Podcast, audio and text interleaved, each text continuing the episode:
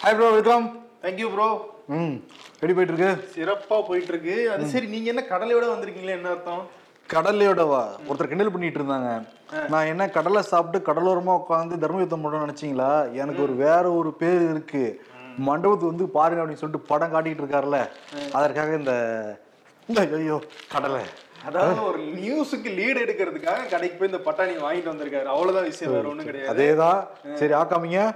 ஆ சரி என்ன கையில் என்ன வாட்சு எத்தனை ரூபா எப்போ வாங்கினது? பில் இருக்கா?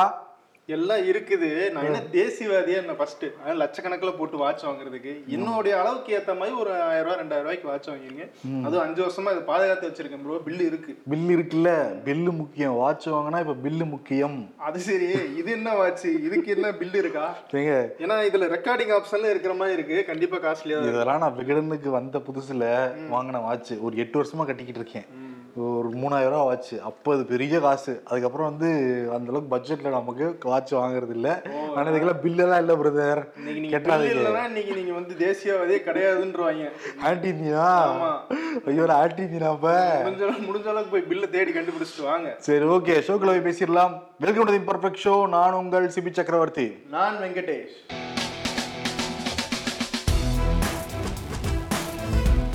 ப்ரோ ஓபிஎஸ் அவர் பாட்டுக்கு தனியா அறிவிச்சிட்டு இருந்தாருல அந்த மாவட்ட செயலாளர்கள் இவங்க இவங்க நியமிக்கிறோன்ட்டு. அந்த மாவட்ட செயலாளர்களை கூட்டி இன்னைக்கு வந்து ஒரு கூட்டத்தை வந்து சென்னையில வந்து கூட்டிட்டாரு. ஆமா வேப்பேரி தனியார் மண்டபத்துல மாவட்ட செயலாளர்லாம் ஒண்ணு கூடி நிக்க அண்ணாத்த ஆடுறார் ஒத்திக்கோ ஒத்திக்கோங்கிற மாதிரி என்னப்பா இப்படிலாம் நீ பேசி பார்த்ததே இல்லையாப்பா.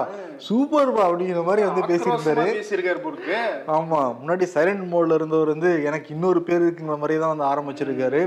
ஓபிஎஸ் பேசுறதுக்கு முன்னாடி மனோஜ் பாண்டியன் மைக் பிடிச்சவரு ஓபிஎஸ் ஒரு வார்த்தை சொன்னா போதும். எடப்பாடி அணியே இல்லாம போயிடும் அதிமுகன்னு சொல்லியிருக்காரு. ஆரம்பத்துல இருந்து ஓபிஎஸ் வந்து எடப்பாடி எதிராக தானே பேசிக்கிட்டு இருக்காரு. அங்க அணி இன்னும் வலுவாயிட்டு தானே இருக்கு. எங்களுக்கு இப்பதான் மைக் கிடைச்சிருக்கு. நாங்க இப்பதான் பேசுவோம் அப்படின்ட்டு அவர் பேசுறாப்ல ஆமா. அவங்க கூட இருக்கிறதெல்லாம் டெண்டர் அணி. இங்க இருக்கிறவங்க தொண்டர் அணி அப்படிங்கிற மாதிரி சொல்லி சொல்லியிருந்தாங்க எடுப்பா தாங்க இருக்கு? ஆமா. அதுக்கப்புறம் மைக் பிடிச்சாரு ஓபிஎஸ் பல்வேறு விஷயங்கள் வந்து உடச்சு வந்து பேசியிருக்காரு. எடப்பாடி பழனிசாமி சர்வாதிகாரியாக வந்து செயல்பட்டு இருக்காரு கட்சிக்குள்ளார இந்த ஆட்சி பறிபோயிருக்க வேண்டிய சூழல் ஏற்பட்டுச்சு. நான் ஆதரவு கொடுத்தேன் அப்படின்னு அடுத்த நாளே மு க ஸ்டாலின் முதலமைச்சர் ஆயிருப்பாரு. அதெல்லாம் நான் தாங்கிக்கிட்டேன். அப்படி ஒண்ணு சேர்றப்ப எனக்கு அமைச்சர் பதவியும் வேணாம் துணை முதல்வரும் வேணாம்னு தான் சொன்னேன். ஏன்னா துணை முதல்வரே டம்மி தானே அப்படிங்கிறாரு. அதுக்கு தொண்டர்கள் எல்லாமே வந்து ஏய் சூப்பர்பா அப்படிங்கிறாங்க. அப்ப டம்மின்னு தெரிஞ்சு ஏன்பா அதை எடுத்துக்கிட்ட? அப்படின்னு ஒரு கேள்வி வருதுல்ல. ஆமா நாலு வருஷமா டம்மியா இருந்தீங்கல்ல அப்பெல்லாம் வலிக்கவே கிடையாது. இப்பதான் வலிக்குதாங்கிற ஒரு கேள்வி வருதா இல்லையா பொதுமக்கள் மத்தியில? இன்னும் நிறைய விஷயங்கள் வந்து பேசியிருக்காரு. அவர்கிட்ட காசு இருக்கனால எல்லாருமே இருக்காங்க. பட் உண்மையான தொண்டர்கள் ஏன் பக்கம் தான் இருக்காங்க ஏன் பக்கம் தான் இருக்காங்கிறாரு ஓ அந்த தொண்டர்கள் கூட்டத்தை காட்டுறாரு போல இருக்கு. அந்த ஒரு மண்டபம் வந்து ஃபுல்லா இருந்துட்டு இருந்தாங்க ஆமா. நினைக்கிறேன். மண்டபத்து பேர் நப்பிட்டாங்கப்பா நிரப்பிட்டாங்க. அது மட்டும் இருந்துச்சு தைரியம் இருந்தா எடப்பாடி பழனிசாமி தனி கட்சி ஆரம்பிச்சு நின்னு பாருங்க அப்படின்னு சொல்லியிருக்காரு. ஆமா. யாருப்பா நீயே? எப்பா யார் நீயே அப்படின்னு கேட்டிருக்காரு. எடப்பாடி பழனிசாமி சொல்லுவாரு why me you go man நீ போய் ஆரம்பி மேன் உங்ககிட்ட தானே கூட்டம் கம்மியா இருக்கு. என்கிட்ட தான் எல்லா பக்கமும் இருக்காங்களே. முன்னாள் அமைச்சர்கள் எல்லாரும். ஆனா அவர் பாத்தீங்கன்னா ஓபிஎஸ் அவருக்கு பதவி தராது கூட வந்து அவரால வந்து பொறுத்துக்க முடிஞ்சுச்சு. ஆனா அவர் பையனுக்கு பதவி தரலன்னும் போது அது ரொம்ப உருகி பேசினாப்ல ஆமா. ரவீந்திரநாத்துக்கு பதவி கொடுக்குறாங்கன்னு ஒரு செய்தி தான்ப்பா வந்துச்சு எடப்பாடி நேரா டெல்லி கிளம்பி போய் கூட எட்டு பேர் கூட வேற போயிருக்காரு. ஆமா. போய் யார்கிட்ட பேசணுமோ பேசி முடிச்சு விட்டாங்க ஆனா தமிழ்நாட்டுக்காக எவ்வளவு நான் செஞ்சிருக்கேன்? ஜல்லிக்கட்டு நிரந்தர சட்டம் வரதுக்கு காரணம் யாரு? நான் தான். மோடி கிட்ட சொன்னேன் அடுத்த இருபத்தி நாலு மணி நேரத்துல நிரந்தர சட்டம் ஆயிருச்சு அதே மாதிரி தமிழ்நாட்டுக்கு தண்ணி வேணும்னு போனேன் கர்நாடகாவுக்கு. பேச போய்க்கிறதுக்குள்ள நீங்களே வந்துட்டீங்களான்னு சொல்லிட்டு உடனே தண்ணி திறந்து வச்சாங்க. இந்த மாதிரி எவ்வளவு பல அரிய விஷயங்கள்லாம் நான் செஞ்சிருக்கேன். எடப்பாடி பழனிசாமி வந்ததுல இருந்து உள்ளாட்சி தேர்தல்ல தோல்வி நாடாளுமன்ற தேர்தல்ல ஒன்னே ஒண்ணு கண்ணை கண்ணு என் பையன் மட்டும் தான் ஜெயிச்சிருக்காரு சட்டமன்றத்துல தோல்வின்னு சொல்லிட்டு அப்பெல்லாம் கூட தானே இருந்தாரு ஓபிஎஸ் இபிஎஸ் கூட? அப்ப நீங்களும் தானே பதவிக்காக சண்டை போட்டுட்டு இருந்தீங்க? ஆமா. இப்படிதான் பேசியிருக்காரு. ஆனா கடைசியில ஒண்ணு மட்டும் சொல்லியிருக்காப்ல எழுதி வச்சுக்கங்க எங்க தரப்பு தான் வந்து ஜெயிக்கும் அப்படின்னு சொல்லிட்டு முடிச்சிருக்காரு பேச்ச.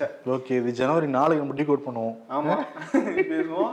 அதே நேரம் பாத்தீங்கன்னா தேர்தல் ஆணையம் அங்க அதை நம்பிதான் வந்து ஓபிஎஸ் தரப்புல இருந்துச்சு. சரி நீதிமன்றம் என்ன கொடுத்தான்னு அஹ், தேர்தல் ஆணையம் வந்து நம்ம ஜி கிட்ட ஏதாவது பேசி தேர்தல் ஆணையத்தின் மூலமா அந்த பொதுக்குழுவில் எடுத்த முடிவுகள்லாம் எப்படி நிறுத்தி வச்சிடலாம்னு ட்ரை பண்ணிட்டு இருந்தாரு. சரி இதுல டவுட் தேர்தல் ஆணையம் தனியா வந்து இயங்குறது அது என்ன ஜி கிட்ட சொன்னா தேர்தல் ஆணையத்துல என்ன சிபாரிசு பண்ணுவாருங்கிற ஒரு ஐடியாலஜி எல்லாருக்கும் வரணும் நியாயமா வரணும். வந்தாதான் நம்ம தெளிவா இருக்குன்னு அர்த்தம். எலெக்ஷன் அன்னைக்கு வந்து ரெண்டு கிலோமீட்டர் நடந்து போனாப்புல மோடி. அப்ப அதுக்கு ஏதாவது நடவடிக்கை எடுத்தாங்களா? அவருக்காக தேதியெல்லாம் தள்ளி வச்சாங்க. குஜராத் தேதி அறிவிப்பெல்லாம். நடவடிக்கை எடுத்தாங்களா? தேர்தல் ஆணையம் தனியா தான் ப்ரோ இயங்குது. என்ன நீங்க இப்படி சொல்றீங்க? இதெல்லாம் நம்பினாதான் நான் இந்த தேசியவாதின்னு சொல்லுவீங்க தானே சரி விஷயத்துக்கு வருவோம். என்னன்னா ஓபிஎஸ் வந்து அதை நம்பிட்டு இருந்தாருல இப்போ அந்த தேர்தல் ஆணையம் என்ன பண்ணிட்டாங்கன்னா எடப்பாடி ப பழனிசாமி இடைக்கால பொதுச் செயலாளர் அப்படின்னு சொல்லிட்டு கையெழுத்து போட்டு அனுப்புன ஆண்டறிக்கை வரவு செலவு கணக்கு என்னென்ன பண்ணும் அப்படின்னு சொல்லிட்டு சப்மிட் பண்ணியிருந்தாரு. அதை தேர்தல் ஆணையம் அங்கீகரிச்சு ஏற்று அவங்களுடைய இணையதளத்துல ரிலீஸ் பண்ணியிருக்காங்க. சோ இப்போ என்ன ஆக போகுது மறைமுகமா எடப்பாடி பழனிசாமியை வந்து அங்கீகரிக்கிறதா தேர்தல் ஆணையம் அப்படின்ற ஒரு கேள்வி வந்து வருது. இப்ப பாருங்க அடுத்து ஓபிஎஸ் இதுக்கு ஒரு கடிதம் எழுதுவாரு. ஏன்னா இதுக்கு முன்னாடி ஜி டுவெண்ட்டி மாநாடுக்கு எடப்பாடி பழனிசாமி மட்டும் கூப்பிட்டதுக்கே வந்து மோடி அமித்ஷா கடிதம் எழுதினாரு. ஏங்க நான் தான் கட்சியோட ஒருங்கிணைப்பாளர் அப்படின்னு எழுதினாரா இல்லையா? இப்ப தேர்தல் ஆணையத்துக்கு எழுதுவாரு அடுத்து ஓபிஎஸ் எழுதிட்டு இருங்க இன்னும் எத்தனை வருஷம் போகுதுன்னு தெரியல. ஆமா இது ஒரு நீண்ட நெடிய கடிதம் தான் கடிதம் மாற்று முறை மட்டும் தான் இருக்கும் போல இருக்கு ஓபிஎஸ் கிட்ட. இன்னொன்னு என்னன்னா பிரதர் இப்ப என்ன இதே வந்து ஓபிஎஸ் தரப்புல இருந்து கிளப்பிட்டதா வந்து சொல்றாங்க காலையில இருந்து. மொத்தம் நாற்பது தொகுதி நாடாளுமன்ற தொகுதியில அதுல பதினஞ்சு வந்து எடப்பாடி பழனிசாமி கிட்ட கொடுத்துருவாங்களாம். மீதி இருபத்தஞ்சு பிஜேபி கிட்ட இருக்குமா? அதுல எட்டு வந்து ஓபிஎஸ் கிட்ட இருந்து கொடுத்துருவாங்களாம்.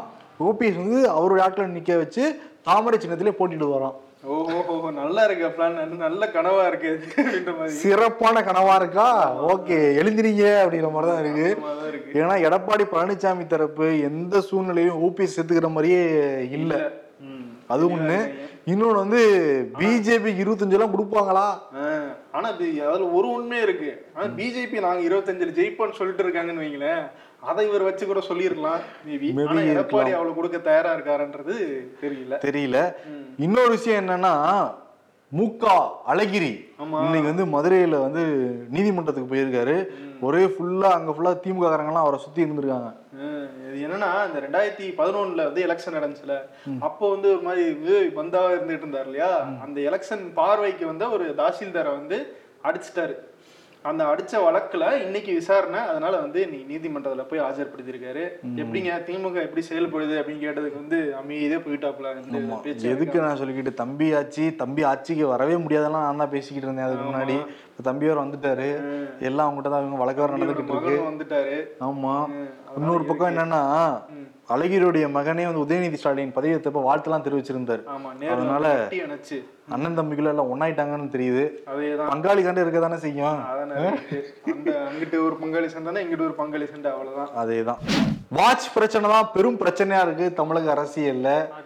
ஒவ்வொருத்தருடைய வாட்சோடைய விலை எவ்வளோன்னு சொல்லிட்டு பிஜேபி காரங்க திமுகவை எடுத்து போட்டுக்கிட்டு இருக்க திமுக காரங்க பிஜேபி காரங்க வாட்ச் எடுத்து வந்து போட்டுக்கிட்டு இருக்கேன்னு வந்து போய்கிட்டு இருக்கு இதுல வந்து செந்தில் பாலாஜி தொடர்ந்து கேட்டுக்கிட்டு இருக்காரு. பில் எங்க? எப்போ வாங்குனீங்க? யாரை வாங்கி கொடுத்தா? அப்படிங்கிற கேள்வி. இருக்கா? பில்லு இருக்கா? அப்படின்ற அவர் பேசுறது. அவர் கேக்குறாரு. இவர் என்ன சொல்றாரு? என்கிட்ட இருக்கு. அதை எப்ப வெளியிடுவோன்னு எனக்கு வந்து தெரியும். ஒரு சாமானியன்ட்டு வந்து பில்லு கேக்குறாங்கங்க அப்படிங்கிறாரு. அது ஒரு சாமானிய எங்க- எல்லாம் மா- பில்லு இருக்கா இல்லையா? இல்லையா? அதை விட்டு விட்டு சாமானியர்கிட்ட கேக்குறது. என்ன இன்னொன்னு இந்த இதுல சொல்லுவாங்கல்ல உங்களுக்கும் அவருக்கு என்னங்க பிரச்சனை?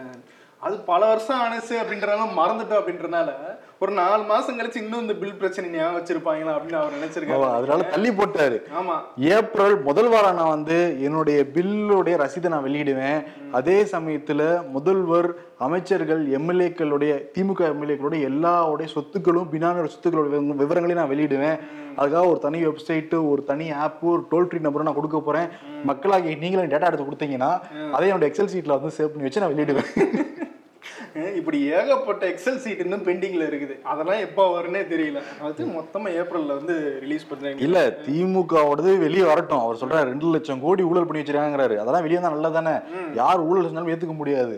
ஆனா இப்ப எல்லாரும் என்ன கேக்குறாங்க? பில் இருக்கா இல்லையா? ரஃபேலுக்கு. அதான் செந்தில் பாலாஜி என்ன சொல்றாரு? எப்ப அது வாங்கி இருந்தா அவர்கிட்ட பில் இருக்கும். அது யாரோ ஒருத்தங்க முழுக்கமா கிஃப்டா கிடைச்சது. ஒரு வெகுமதியா வாங்கியிருக்காப்ல அது யாருன்னு சொல்ல மாட்டாரு. அவர்கிட்ட எப்படி பில் இருக்கும்?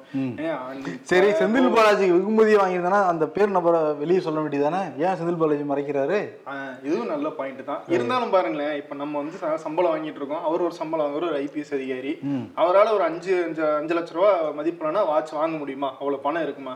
இல்லைங்கிறாரு. ஏங்க அவர் அபிடபிட்லயே வந்து இவருடைய வருஷ சம்பளம் ஏழு லட்சம் அப்படிங்கறதா இருக்கு. அவங்க இவரு அண்ணாமலை என்ன சொல்லியிருக்காரு? என்னையோட என் ஒய்ஃப் வந்து ஏழு முறை அதிகம் சம்பளம் வாங்குறாங்க அப்படின்னு சொல்லியிருக்காரு. அப்படி பார்த்தா குறைஞ்சது வந்து ஒரு முப்பத்தஞ்சு லட்சம் நாற்பது லட்சமாவது வந்து இருந்திருக்கணும். நானே தப்பா சொல்ல நினைக்கிறேன். கணக்குல ஏழு இன்ட்டு ஏழு எவ்வளவு ப்ரோ ஏழு இன்டு ஏழு நாற்பத்தொன்பது நாற்பத்தொன்பது லட்சம் வரணும். ஆமா. ஆனா அவங்களோட அபிட இதுலயே மனைவியோட இதுல பதினஞ்சு லட்சம் தான் இருக்கு. அதுலயே ஒரு முரண் இருக்குன்னு வச்சுக்கோங்களேன். இன்னொரு பக்கம் நான் ஒரு சாதாரண விவசாயி குடும்பத்துல இருந்து வரேன்னு சொல்றாப்புல அப்ப பெரிய பேக்ரவுண்டு இல்ல அப்படிங்கறத நிறுவறாரு. அப்புறம் எப்படிங்க இந்த வாட்ச் அஞ்சு லட்ச ரூபா மதிப்பிலான வாட்ச் வந்துச்சு அப்படின்னு ஒரு கேள்வி இருக்கா வருது. அதான் என்னால இது ஓட்ட முடியல ரஃபேல் ஓட்ட முடியல. அதனால ரஃபேல் வாட்ச் தான் வந்து கட்ட முடியுது அப்படின்ட்டு இருக்காரு. இதை தான் இன்னொரு சொல்லியிருக்காரு. கருப்பு முருகானந்தம் சொன்னாரு எனக்கும் எம்ஜிஆருக்கும் உள்ள ஒற்றுமையை பத்தி.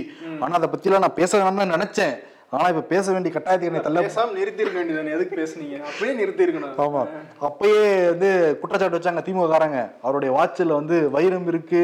அவருடைய வாட்சில் ஒட்டி கேட்கறாங்க அப்படின்லாம் சொல்லி இருந்தாங்க இப்ப அதே குற்றச்சாட்டு தான் எனக்கு வச்சிருக்காங்க. இது ஆறு வித்தியாசமே பார்க்கலாம். எம்ஜிஆருக்கும் கருப்பு எம்ஜிஆர்னு சொல்றாங்க இவரு. ஆல்ரெடி நிறைய கருப்பு எம்ஜிஆர் இருக்காங்க தமிழ்நாட்டுல. விஜயகாந்த் உட்கார்ந்துருக்காரு. அதே மாதிரி சுதாகரன் கருப்பு எம்ஜிஆர் ஜெயில இருந்து இப்பதான் ரிலீஸ் ஆகி வந்திருக்காரு. அடுத்து இவரு இன்னொரு கருப்பு எம்ஜிஆரா ஃபார்ம் ஆகுறாரு. அவர் வந்து படத்தில் நடிச்சாரு இவர் வந்து இதுல நடிச்சுக்கிட்டு இருக்காரு. அவர் வந்து படம் டைரக்ட் பண்ணாரு. இவர் என்ன பண்ணிக்கிட்டு இருக்காரு? ஆட்கள் வச்சு டைரக்ட் பண்ணிக்கிட்டு இருக்காரு. அவர் படம் ரிலீஸ் பண்ணாரா இந்த கட்சியில இருந்து வீடியோ ஆடியோ வந்து ரிலீஸ் ஆகிட்டு இருக்கு. இப்படிதான் வந்து இவங்க வச்சு நடத்திக்கிட்டு இருக்காங்க. ஆமா. எம்ஜிஆர் சாதாரண சாமானியருங்கிறாரு திடீர்னு கருப்பு எம்ஜிஆருங்கிறாரு. அதுல வேற இந்த ரூபாய் நோட்ல அந்த சிப்பு வச்சது கணக்கா அந்த வாட்ச்ல ரெக்கார்டிங் இருக்கு. அந்த ரெக்கார்டிங் வச்சு ரெண்டு லட்சம் கோடி வெளியே எடுத்துட்டு வரும் பாக்குறீங்களா? அப்படி இப்படின்னு தான் பேசிட்டு இருக்கேன் எனக்கு என்னன்னா அந்த ஸ்கூல்ல சொல்லுவாங்க டேய் எங்க வீட்டுல இவ்வளவு பெரிய பிரானா மீன் இருக்குடா தெரியுமா? அப்படின்னு அந்த மாதிரி இந்த வாட்ச்ல ரெக்கார்டிங் இருக்குடா ஜிபிஎஸ் இருக்குடா யார் பேசுறாங்க தெரியுண்டான்ற மாதிரி அவர் வந்து விட்ட காட்டிட்டு இருக்காரு. ஆக்சுவலி டிஎம்கே கிளப்பி விடுறாங்க. ஆனா இவரு பாத்தீங்களா பிரான்ஸ்ல இருந்த வாட்சை வாங்கிட்டு வந்து நான் தேசியவாதின்னு சொன்னாரு பாத்தீங்களா? இப்ப மேக் இன் இந்தியா திட்டம் எல்லாமே பாலா போகுது. அப்படிலாம் இல்ல. ரஃபேல வாங்கிட்டு வந்து நாங்க எலுமிச்சம்பளத்துல தான் ஒட்டி ஏத்தணும் அப்ப அது தேசியவாதம் தானே? எலுமிச்சம் வச்சா ஆமா. இந்தியாவுக்கு இந்தியாவில் தயாரிச்ச மாதிரி ஆயிடுமா? அப்படி அப்படி கணக்கு ஆயிரும்ல. ஏறினது எங்க எலுமிச்சம்பளத்துல அதனால அப்படி கணக்கு ஆயிரும். ஓபிஎஸ்க்கும் இபிஎஸ்க்கும் உள்ள சண்டையில் கொல்லப்புறம் வழியாக எம்ஜிஆர் வந்து தூக்கிட்டு போயிட்டு இருக்காங்க பிஜேபி காரங்க. கொஞ்சம் சூதானமா இருக்கணும்.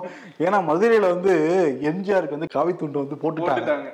அவங்க கருப்பு எம்ஜிஆர் நினைச்சா அவருக்கு போடுறதா நினைச்சு போட்டிருப்பாங்கன்னு நினைக்கிறேன். அது காவி துண்டு மாதிரியே இல்ல. கரித்துணி மாதிரி ஏதோ இருக்கு பறந்து வந்து எங்கேயோ விழுந்துருச்சு. அது காவி துணின்னு சொல்லி இது பண்றாங்க. அதை நீக்கிட்டாங்க போல இருக்கு. ஆமா. உடனே எடுத்துட்டாங்க. அதே மாதிரி அன்வராஜா பாத்தீங்களா? போஸ்ட் அடிச்சிருக்காரு. ஆமா எங்க ஐயா நீங்க ஆரம்பிச்ச கட்சி எல்லாம் வந்து செதறி கிடக்குது. நாங்க பதறி கிடக்குறோம். எங்களை காப்பாத்துங்க அப்படின்னு சொல்லியிருக்காரு. ஆமா. உம், உண்மையா அவர் வந்தாதான் காப்பாத்த முடியுமான்னு தெரியல. அவர் வந்தாலும் இவங்களை காப்பாற்ற முடியுமான்னு தெரியலையே. ஜெயலலிதா வந்தாங்கன்னா திருப்பி அட்டென்ஷன் அட்டென்ஷன் கிடையாது. யோகாசனம்னு சொல்லிட்டு கீழே குடிஞ்சிருவாங்க ஓகே இன்னொன்னு என்னன்னா அதிமுகவுக்கு முக்கியமா கரூர்ல வந்து பலத்த அடிகள் வந்து விழுந்துகிட்டு இருக்கு மாறி மாதிரி. நேத்து வந்து அந்த வேட்பாளர் அந்த துணைத் தலைவருக்கான அந்த வேட்பாளரை கடத்திட்டு போனதா குற்றச்சாட்டு அப்புறம் அஞ்சு மணி நேரம் கழிச்சு விடுவிச்சதா ஒரு குற்றச்சாட்டு இருந்தது. நேத்து இரவு திருப்பி இன்னொருத்தர் வந்து கடத்திட்டு போயிருக்காங்க. அதிமுக தகவல் தொழில்நுட்ப அணியைச் சேர்ந்த துணைத் தலைவர் வந்து சிவராஜ் அப்படிங்கிறவர் நேற்று நைட்டை வந்து திமுக காரங்க வந்து அவரை கூட்டிட்டு போய் அடி அடின்னு அடிச்சு அவர் வந்து வெளியே விட்டுருக்காங்க. இப்போ எம்ஆர் விஜயபாஸ்கர் ரொம்ப கொந்தளிச்சு வந்து ட்விட்டர்ல வந்து போட்டுக்கிட்டு இருந்தாரு. அங்க இருக்க மீடியாட்டில் வந்து பேசிக்கிட்டு இருந்தாரு. ஏன்னா காலையில தான் திருவிக்கா வந்து கடத்தி வந்து வச்சிருந்தாங்க. அவரும் என்ன சொல்லியிருந்தாரு? திருவிக்காவும் அசோக்குங்கிற பேர் வந்து காதுல விழுந்துச்சு. அவர் வந்து செந்தில் பாலாஜியோட சகோதரர். இன்னொன்று வந்து திமுக கட்சிக்காரங்க ஸ்டாலினுடைய படத்தை வந்து அவங்க பாய்கில இருந்து நான் எல்லாம் பார்த்தேன் அப்படின்லாம் சொன்னாங்க. ஆனா இது யார் கடத்தினாங்கிறத போலீஸ் கண்டுபிடிக்கவே இல்லை. அதற்கு பிறகே நைட் வந்து இன்னொரு கடத்தல் நடந்திருக்கு. அதிமுகவுடைய ஒரு அணியில் இருக்கவர் அவர். சிவராஜ். கரூர் அதாவது கொங்கு பெல்ட் ஸ்டார்டிங் வந்து ஃபுல்லா என் கண்ட்ரோல்ல இருக்கு. எங்க ஏரியாவிலே நீங்க வந்துருவீங்களா அப்படின்ற மாதிரி எதுவும் பிளான் நடக்குதா என்ன அப்படின்றது தெரியல. ஆனா இது வந்து ரொம்ப ஒரு தவறான போக்கா தான் போய்கிட்டு இருக்கு. ஏன்னா பிஜேபி வந்து ஜெயிச்சதுக்கு பிறகு ஆளை தூக்குறாங்கன்னா இவங்க ஜெயிக்கிறதுக்கு முன்னாடியே அந்த ஆளை கடத்துறாங்க. ரெண்டு பேருமே வந்து RHS equal to LHS RHS மாதிரியே இருக்குல்ல. ரோல வந்துருச்சா? சொல்லுங்க. அப்படிதான் ப்ரோ பண்ணிருக்காங்க. ஒரு முன்னாள் அமைச்சர் அவர் போயிட்டு இருக்கிற கார்ல அவர் பாருங்க என் கண்ட்ரோல வந்து யாரும் உன்னை கை வைக்கிறான் பாக்குறேன்னு அவர் கண்ட்ரோல்ல இருக்கும்போது அடிச்சு தூக்கிட்டு போயிருக்காங்க. அந்த மாதிரி அவர். ஒரு டாலுக்கு ஏற்பட்ட சோதனை. அவரே அதிர்ந்து போய் உட்காந்துருக்காரு கார்ல. வந்து கார் டாக்ஸி புக் பண்ணி தான் போனாப்ல இனிமேல் அந்த கார்ல எங்க போறது? நான் வேற எதுலயா போறேன் அப்படின்ட்டு. அந்த அளவுக்கு வந்து கரூர்ல வந்து நிலைமை மோசமாயிட்டு இருக்கு ஆமா அது திமுக காரங்க பண்ற அட்ராசிட்டினால தான் மோசமாக்கிட்டு கரூர்காரங்களாம் வாட்ச் பண்ணிட்டு தான் இருக்காங்க. நாடாளுமன்ற தேர்தல் வரப்போகுது. பார்த்துக்கோங்க ஆமா. இன்னொரு பக்கம் கரூர்ல வந்து கவுன்சிலர்கள் சில சித்து விளையாட்டுகளை செஞ்சுட்டு இருக்காங்க. அதே கவுன்சிலர்களுடைய இந்த இது நடந்திருக்கும். கூட்டம் நடந்திருக்கு பிறகு மாநகராட்சி கூட்டத்துல என்ன பண்ணிருக்காங்க? உதயநிதி ஸ்டாலின் பதவி ஏற்றிருக்காருல ஆமா. கரூருக்காரங்க நம்ம சும்மா இருந்தா எப்படின்னு சொல்லிட்டு திமுக ஒன்னா சேர்ந்து ஒரு தெருவுக்கு மணக்களம் அப்படிங்கிற ஒரு தெருவுக்கு வந்து உதயநிதி முதல் தெரு ரெண்டாவது தெரு மூணாவது தெருன்னு வைக்கலாம்னு சொல்லிட்டு தீர்மானம் போட போயிட்டாங்க. அதுக்குள்ள அவசரமா எங்கேயா ஃபோன் பண்ணி நிப்பாட்டிருக்காங்களாம் அதை. ஏப்பா ஏற்கனவே வாரிசு அரசியல்னு சொல்லிட்டு நமக்கு அவங்களுக்கு வாய்க்கா தகராறு இருக்கு. இதுல நீ வேற தெருவுக்கு பேரை வைக்கிறேன் தேர் இழுத்து தெருவுல விட்டுறாதப்பா அப்படின்ற மாதிரி மேல இருந்து அழுத்தி உடனே வேணாம்னு சொல்லியிருக்காங்க போல இருக்கு. தெருவுல தான் விட பார்த்தாங்க. ஒவ்வொருத்தரும் முன்னாடியுமே ஆமா. டெஸ்ட் மிஸ்ல நிப்பாட்டிருக்காங்க. ஓவரா கூறாங்கப்பா கரூருக்காரங்க திமுக ஓ, அதிகமா போறீங்களாப்பா யாருப்பா அப்படின்ற மாதிரி இருக்கு. ஆமா. அதே மாதிரி அமைச்சர்கள் பாத்தீங்களா இந்த பரந்தூர் மக்களை தொடர்ந்து ஏமாத்திட்டு இருக்காங்க. இந்த அமைச்சர் பெருமக்கள் அந்த மக்கள்கிட்ட பேசுறத பார்த்தாலே தெரியுது. ஒரு மூணு மாசம் முன்னாடி பேசும்போது என்ன சொன்னாங்க. நீங்க வந்து சொல்ற அந்த கோரிக்கையை நாங்க பரிசீலிக்கிறோம். அது ரிலேட்டடான ஒரு முடிவு எடுக்கிறதுக்காக முதலமைச்சர்கிட்ட பேசுறோம்னு சொல்லி அனுப்புனாங்க. ஆமா. சொன்னதுல இருந்து எதுக்கு நாங்க பேரணி வரப்போறேன்னு சொன்னதுனால ஆஃப் பண்ணி வச்சாங்க. அதுக்கப்புறம் அவங்களை சமாதானப்படுத்தி அனுப்புனதுக்கு அப்புறமா ஒவ்வொரு வேலையா பண்றது. அதாவது டெண்டர் வந்து அறிவிக்கிறது. எதுக்குன்னா அந்த இடத்துல கள ஆய்வு பண்றதுக்காக அப்படின்னு சொல்லிட்டு. மக்கள் பார்த்தாங்க மூணு மாசம் ஆச்சு. திரும்பி வந்து ஒவ்வொரு வேலையா ஸ்டார்ட் ஆகி புதுசா நடந்துகிட்டே இருக்குன்றதுனால திரும்பி வந்து பேரணி பண்ண போறோம் அப்படின்னு உடனே திரும்பியும் கூப்பிட்டு அமைச்சர்கள் வந்து பேசியிருக்காங்க. அது பேசுனதுல திரும்பி என்ன சொல்லியிருக்காங்க நாங்க டெண்டர் அறிவிச்சது வந்து அந்த இடத்துல ஏர்போர்ட் அமைக்கிறதுக்கு சாத்தியக்கூறு இருக்கா? சூழலியல் பிரச்சனை ஏதாவது வருமா? ஆறு குளங்கள்லாம் பாதிக்கப்படுமா? ஏரி எல்லாம் இருக்கு மக்களுக்கு என்ன பிரச்சனை வரும்? மக்களை வேற எங்க குடியமர்த்துறது? இதெல்லாம் ஆய்வு பண்ணிட்டு அந்த அறிக்கையின் அடிப்படையில தான் நாங்க வந்து ஏர்போர்ட் அமைக்கலாமான்னு முடிவு பண்ணுவோம் அப்படின்னு சொல்லி சமாதானப்படுத்தி அனுப்பியிருக்காங்க. டெண்டர் விட்டுருக்கோம். யாராவது எடுக்கிறாங்களா அப்படிங்கிறது பாக்குறதா விடப்பட்ட டெண்டர் அது. லுலுலாய்க்கு விடப்பட்ட டெண்டர் அது. நீங்க அதனால வந்து ஏமாந்துடக்கூடாது அப்படிங்கிறாரு. என்னென்ன சொல்றாங்க பாத்தீங்களா? அந்த டெண்டர் ஆய்வு முடிஞ்சதுக்கு அப்புறம் தான் முடிவு எடுப்பாங்களாம். அப்புறம் எதுக்கு நீங்க முன்னாடியே அறிவிச்சீங்க அந்த இடத்துல ஏர்போர்ட் வரப்போகுதுன்ட்டு? ஏற்கனவே நிறைய இடத்துல செலக்ட் பண்ணி ரிஜெக்ட் பண்ணிட்டு இதை ஒண்ணு மட்டும் செலக்ட் பண்ணிருக்காங்க. அப்ப திரும்பி இது வந்து சும்மா உளுலாக்கி அப்படின்ற மாதிரி தானே அவங்க சொல்லி அனுப்புற மாதிரி ஆனா ஒண்ணே ஒண்ணு இவங்க வந்து மக்கள் வந்து ஏமாளிகள் மக்கள் முட்டாள்கள் நினைச்சுக்கிட்டு இருந்தாங்கன்னா அவங்க தான் ஒரு நாள் வந்து ஏமாந்து போவாங்க. ஏன்னா மக்கள் எப்பயுமே புத்திசாலிகள் தான் அவங்களுக்கு எல்லாமே தெரியும் ம். இவங்க வந்து நம்ம இப்படி பேசினா அவங்களுக்கு தெரியாதுப்பா நம்ம ஏமாத்திடலாம்ப்பாங்கிற மாதிரி ஒவ்வொரு ஸ்டெப்பா போய்கிட்டு இருக்கு. இந்த ரெட்டை வேடம் வேணவே வேணாம். ஒன்னும் அமைக்க போறோம் இல்ல அமைக்கல. வெளிப்படையா இருங்க. டிரான்ஸ்பரன்சியா இருங்க. எதுக்கு வந்து ஏமாத்துறீங்க அந்த மக்களை. நீ அமைக்க போறீங்கன்னா அவங்க அவங்களுடைய போராட்டத்தை நீங்க எதிர்கொண்டாகணும். அதுக்கான வேலைகள் நீங்க செய்ய ஆரம்பிங்க. அப்படியே இருக்கலாம் வெளிப்படையா. இன்னொன்று என்னன்னா சர்வதேச அளவில் இந்த கோவிட் தொற்று சைனா அமெரிக்கா பிரேசில் தென்கொரியா போன்ற நாடுகள் எல்லாமே வேகமாக வந்து பரவிக்கிட்டு இருக்கு. அதனால நேத்தே சுகாதாரத்துறை செயலாளர் அனைத்து மாநிலங்களுக்கும் சர்க்குலர் அனுப்பிச்சிருந்தாங்க. உடனே நீங்கள் வந்து டெஸ்ட்டை நீங்கள் எடுக்க ஆரம்பிக்கணும். அதே மாதிரி ஏதாவது வேறொரு திரும்பி ஏதாவது ஏற்பட்டிருக்காங்கிறதையும் நீ கண்டுபிடிக்கணும். உடனே எங்களுக்கு தகவலை நீங்கள் வந்து பரிமாறிக்கணுங்கிற மாதிரி மத்திய அரசு மாநில அரசுக்கெல்லாம் அறிக்கை அனுப்பிச்சிருந்தாங்க. இன்னைக்கு காலையில சுகாதாரத்துறை மத்திய சுகாதாரத்துறை அமைச்சர் மன்சுக் மாண்டியா வந்து ஒரு கூட்டம் நடத்தினாரு. அதுல முடிவெடுத்திருக்காங்களாம். என்னன்னா ராகுல் காந்தி நடைபயணம் போட்டு போயிட்டு இருக்காரா நூறு நாட்கள்? ஒண்ணு நீங்க கோவிட் தொற்று ஏற்படுறதுனால அது சில ரூல்ஸ் அண்ட் ரெகுலேஷன்ஸ் இருக்குல்ல அதை நீங்க ஃபாலோ பண்ணணும். அப்படி இல்லையா? ஃபாலோ பண்ண முடியலையா? அப்ப நீங்க பேரணியை நிறுத்துங்க அப்படிங்கிறாங்க. நான் கூட நீங்க ஃபர்ஸ்ட் அது சொல்லும்போது சே எவ்வளவு அலர்ட்டா இருக்காங்கப்பா. எங்கேயோ வெடிச்சதுக்கு இங்கேயே வந்து உடனே வந்து அலர்ட் ஆகிறாங்கன்னு சந்தோஷப்பட்டேன். சந்தோஷப்படும் நல்லா டைட்டாங்கல்ல அல்ல அதுக்கு பின்னாடி இப்படி ஒரு காரணமும் இருக்குன்னும் போது இல்ல அது கொஞ்சம் அந்த சைடு யோசிக்க வேண்டியதான் பிரதர் இருக்கு. இன்னொரு பக்கம் வந்து ராகுல் காந்தி கூட்டமா வந்து கூடிக்கிட்டு இருக்கு. பெரிய கூட்டம் கூடிக்கிட்டு இருக்கு.